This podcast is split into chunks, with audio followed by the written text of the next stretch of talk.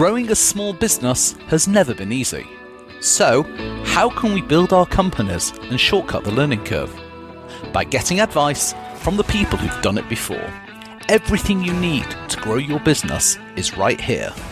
I'm Simon Lader. Welcome to the conference room.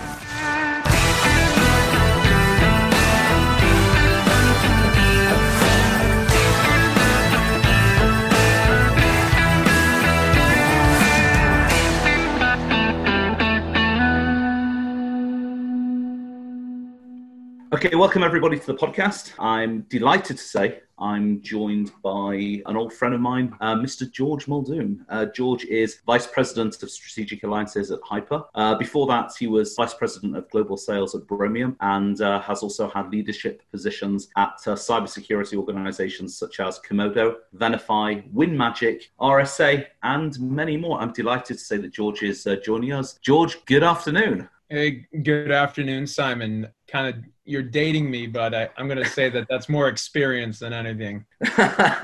absolutely, absolutely. Uh, it was interesting to see that uh, you actually graduated from uh, college after I did. So uh, uh, I think I'm probably a little older than you, but there we go. well, thank you. That was very kind. Thank you. Good stuff. Okay, so maybe just give us a little bit of your own sort of backstory and the people who want to emulate somebody who has had the kind of career that you've had. Uh, perhaps you can tell us a, just a little bit about your backstory and how you got from where you were just sort of starting out in sales to where you are now. Sure, happy to do that. So, I, as you can probably tell by my accent, I grew up in the Boston area, and uh, I went to Bentley University, which is outside of Boston. It's depending on the year, the number one or two business school in America. And believe it or not, when I went there, I originally wanted to be an accountant because I had heard they make a lot of money. So, got there, after my first accounting class realized there's no way i'm ever going to be an accountant this is extremely boring uh, i'm more of a people person but as you know, you know, and you know, especially back 25 or so years ago, there was no sales major, right? So I ended up getting attracted to the marketing major. I got that with a minor in English and then couldn't find a job. So I ended up realizing that I was going to have to evolve my plan. I found a small ad in the Boston Globe in the mid 90s for a salesperson's job and of course, you know, my first thought was used car salesman, you know, these kind of shyster type people.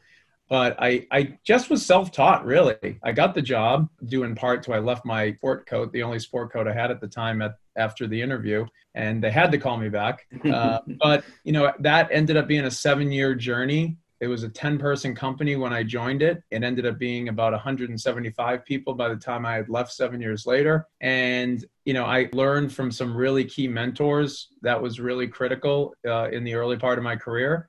And it helped springboard uh, my whole career into uh, sales and the cybersecurity market from there. Okay, great stuff. And, and how did you transition from being a sales person to being a sales leader? So I also just kind of backed into that uh, as as it happens in life a lot of you know the the steps you take almost happen by accident uh, i had taken a job at rsa security as a as an account executive and my boss at the time no sooner did i get hired said hey we're looking to you know kind of go after this SMB section of the market. And that didn't really excite me too much at first, but then, you know, told me, oh, you know, we'll give you more salary and you'll be able to make commissions on your whole team and you can go hire eight people. So that was my first experience really building a team, hiring. I made tons of mistakes, but I did make some pretty darn good hires. And I was actually really proud to say that of the eight hires I made, five of them went to work at the company for over five years. So that's pretty good track record. You know, and I, am big on metrics. So even back then, I started just a punch list of, you know, what makes a good candidate, you know, and I, I based that on some of the better hires I had made. And conversely, what are the things, the red flags you should look for? And I've actually kept a journal, a running journal, uh, over the last 20 years or so of these pros and cons that, you know, you kind of have to take a metrics approach to hiring because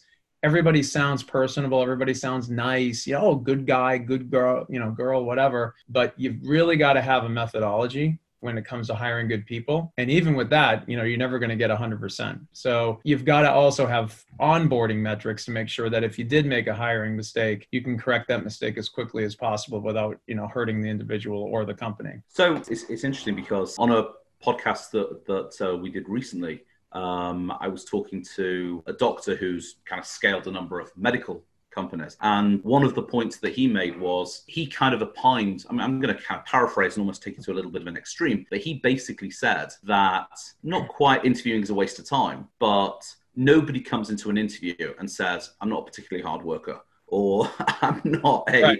you know, um, I'm just here to kind of punch in and punch out. Everyone's going to say, yeah, I'm a super hard worker. And everyone's going to say all the things you want to hear or they think you want to hear at an interview. So, what clearly having been able to hire so successfully, even in uh, your first kind of kind of stepping up to the plate, what are the key things that you look for when you're hiring and how do you find them at interview? That's a really good question. I'm not sure if the podcast is long enough to get too deep into it but there are some core things that i do look for number one i'm looking for somebody who's a problem solver because no matter how smart somebody is no matter how you know well they communicate especially when you're talking about a cybersecurity startup or any startup for that matter you've got to be able to overcome obstacles yourself without you know necessarily a, a, large team around you. So i look for ability to solve problems and i actually bring up in interviews you know certain scenarios and ask them you know what would you do? And i look for the people who are self-sufficient you know obviously not people who are just renegade self-sufficient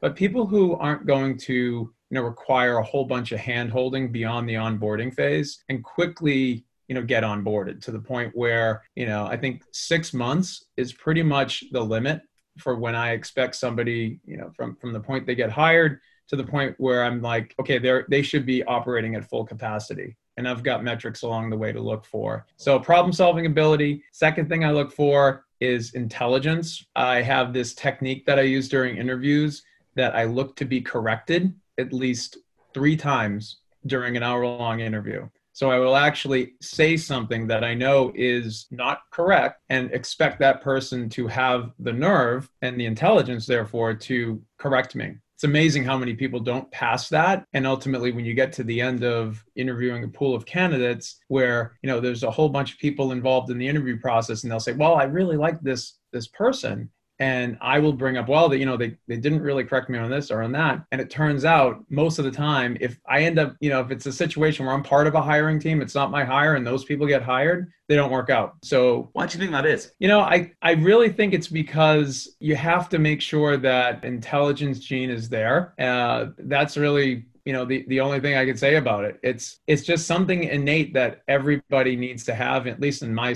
the business of sales mm. to be able to think quickly on their feet, to be able to challenge customers, right? You don't want to just let the customer drive everything. You have to make sure that you're leading the customer. And if you don't have that intelligence and that confidence, really, to take the bull by the horns in a conversation or in a sales campaign and say, you know what, I- would hate to see you make this big mistake. How about this way? Right. And I think a, a customer who's genuinely interested in what you're doing or what you're selling uh, would appreciate that. You know, I do. I appreciate people who are professionals who are trying to, you know, provide me a solution. And, you know, especially in a case where I, I don't have all the answers. So hope, hope that answers your question. Yeah, absolutely. Uh, you also referred to there being a few things that you look to make sure aren't there, you know, some kind of red flags. Yeah. How would you maybe give a couple of examples of those? And again, how you would identify that uh, in an yeah. interview? Yeah. So I'm big on honesty and transparency. So you're way behind in an interview with me if something doesn't check out in your LinkedIn, or if I back channel you and I find out that you worked somewhere and it's not listed on your LinkedIn or your resume and you've tried to kind of slosh over it, look, hu- humans are going to make mistakes. I would much rather see that four to six month stop on your journey in your resume or in your LinkedIn profile and an explanation as to why and what, what were the lessons learned, right? Everybody's made those mistakes. I've made those mistakes. If you looked at my LinkedIn, I've got a nine month stop, right? So, but there's reasons for it.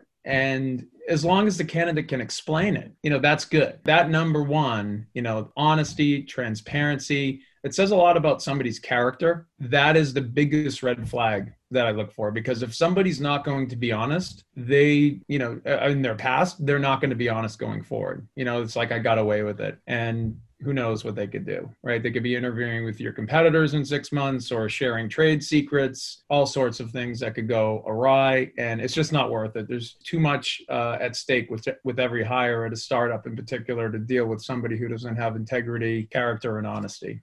So that's right. high, high, high on the list for me. Right. Okay. And once somebody's joined you, if they are kind of teetering between success and not quite making it, what steps do you put into place to hopefully get them over the line to be a success? So, yeah, there's two parts to that. So, it's kind of like a marriage, right? Where there's two equal parties. It's not on just one person, you know, husband or wife, or, you know, any two parties getting together these days to make the marriage work. It's up to both parties.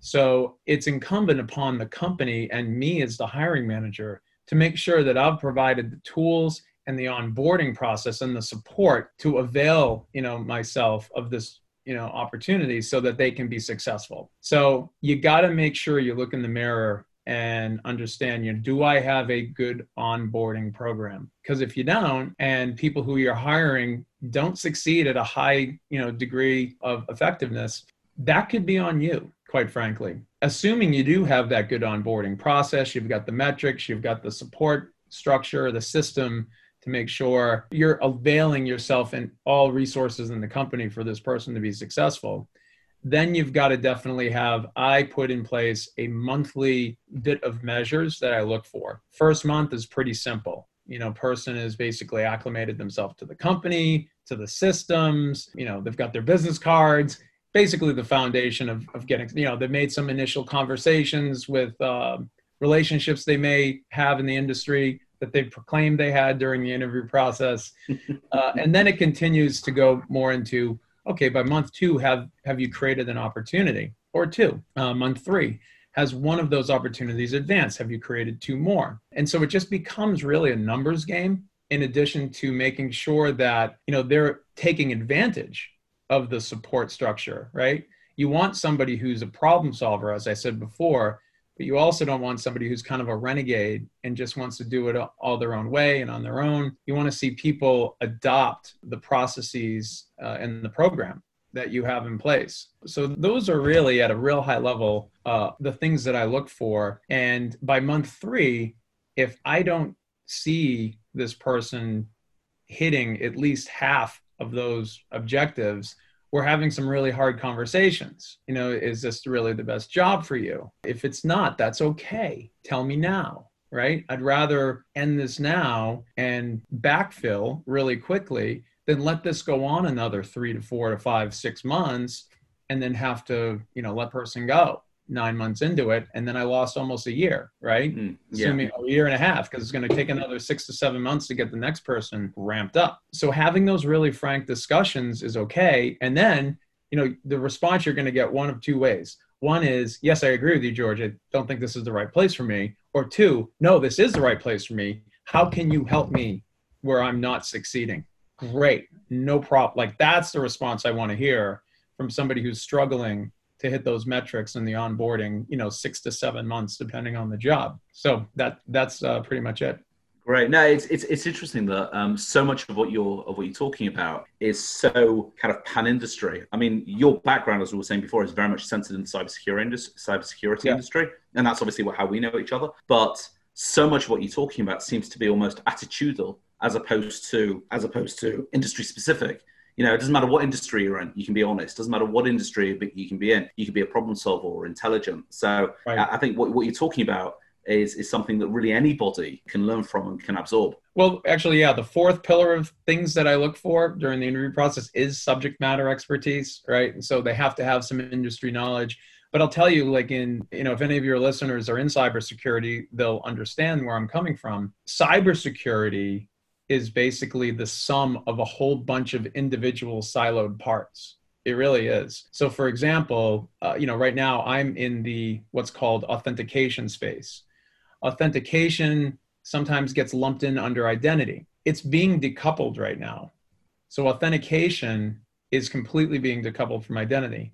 And that's even further decoupled from where you know I came from at my my last company where I was a global VP of sales at Bromium, which is an endpoint company, right? So the problems that the endpoint protection vendors solve are very different and functionally different than an authentication or an identity vendor versus even a third one like a you know insider threat type company so you have to you know cybersecurity is very you know generic it's very very different like i know some hiring managers good friends of mine who work in authentication who would not even look at somebody who worked in insider threat because it's so different so it really depends I'm not so I actually rank that 10%. So that's the other thing, right? The, these aren't 25, 25, 25, 25 pillars. They're more like 35, 25, 20, 10. And right. I don't know if you can, yeah, I'm just going off the top of my head. I mean, that may be 90%, but uh, I think Close you enough. My, yeah, you got my job. All right, great stuff.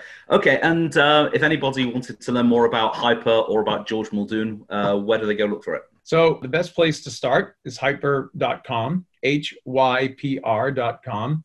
So our business is all about uh, going passwordless. It's actually a really exciting part of authentication. Gartner's called it, you know, the most promising technology space for the 2020s. So I think it's a great place to be. You can always look me up on LinkedIn. I'd love to speak with any other hiring manager or any other uh, sales professional, anybody. Uh, happy to give advice. You know, I've, I've gotten to where I'm at today by getting really good advice from some really good people. So very happy to always pay it forward. Great stuff. George Muldoon, thank you very much for joining us. Thank you very much indeed. My pleasure, Simon. Cheers. Thanks.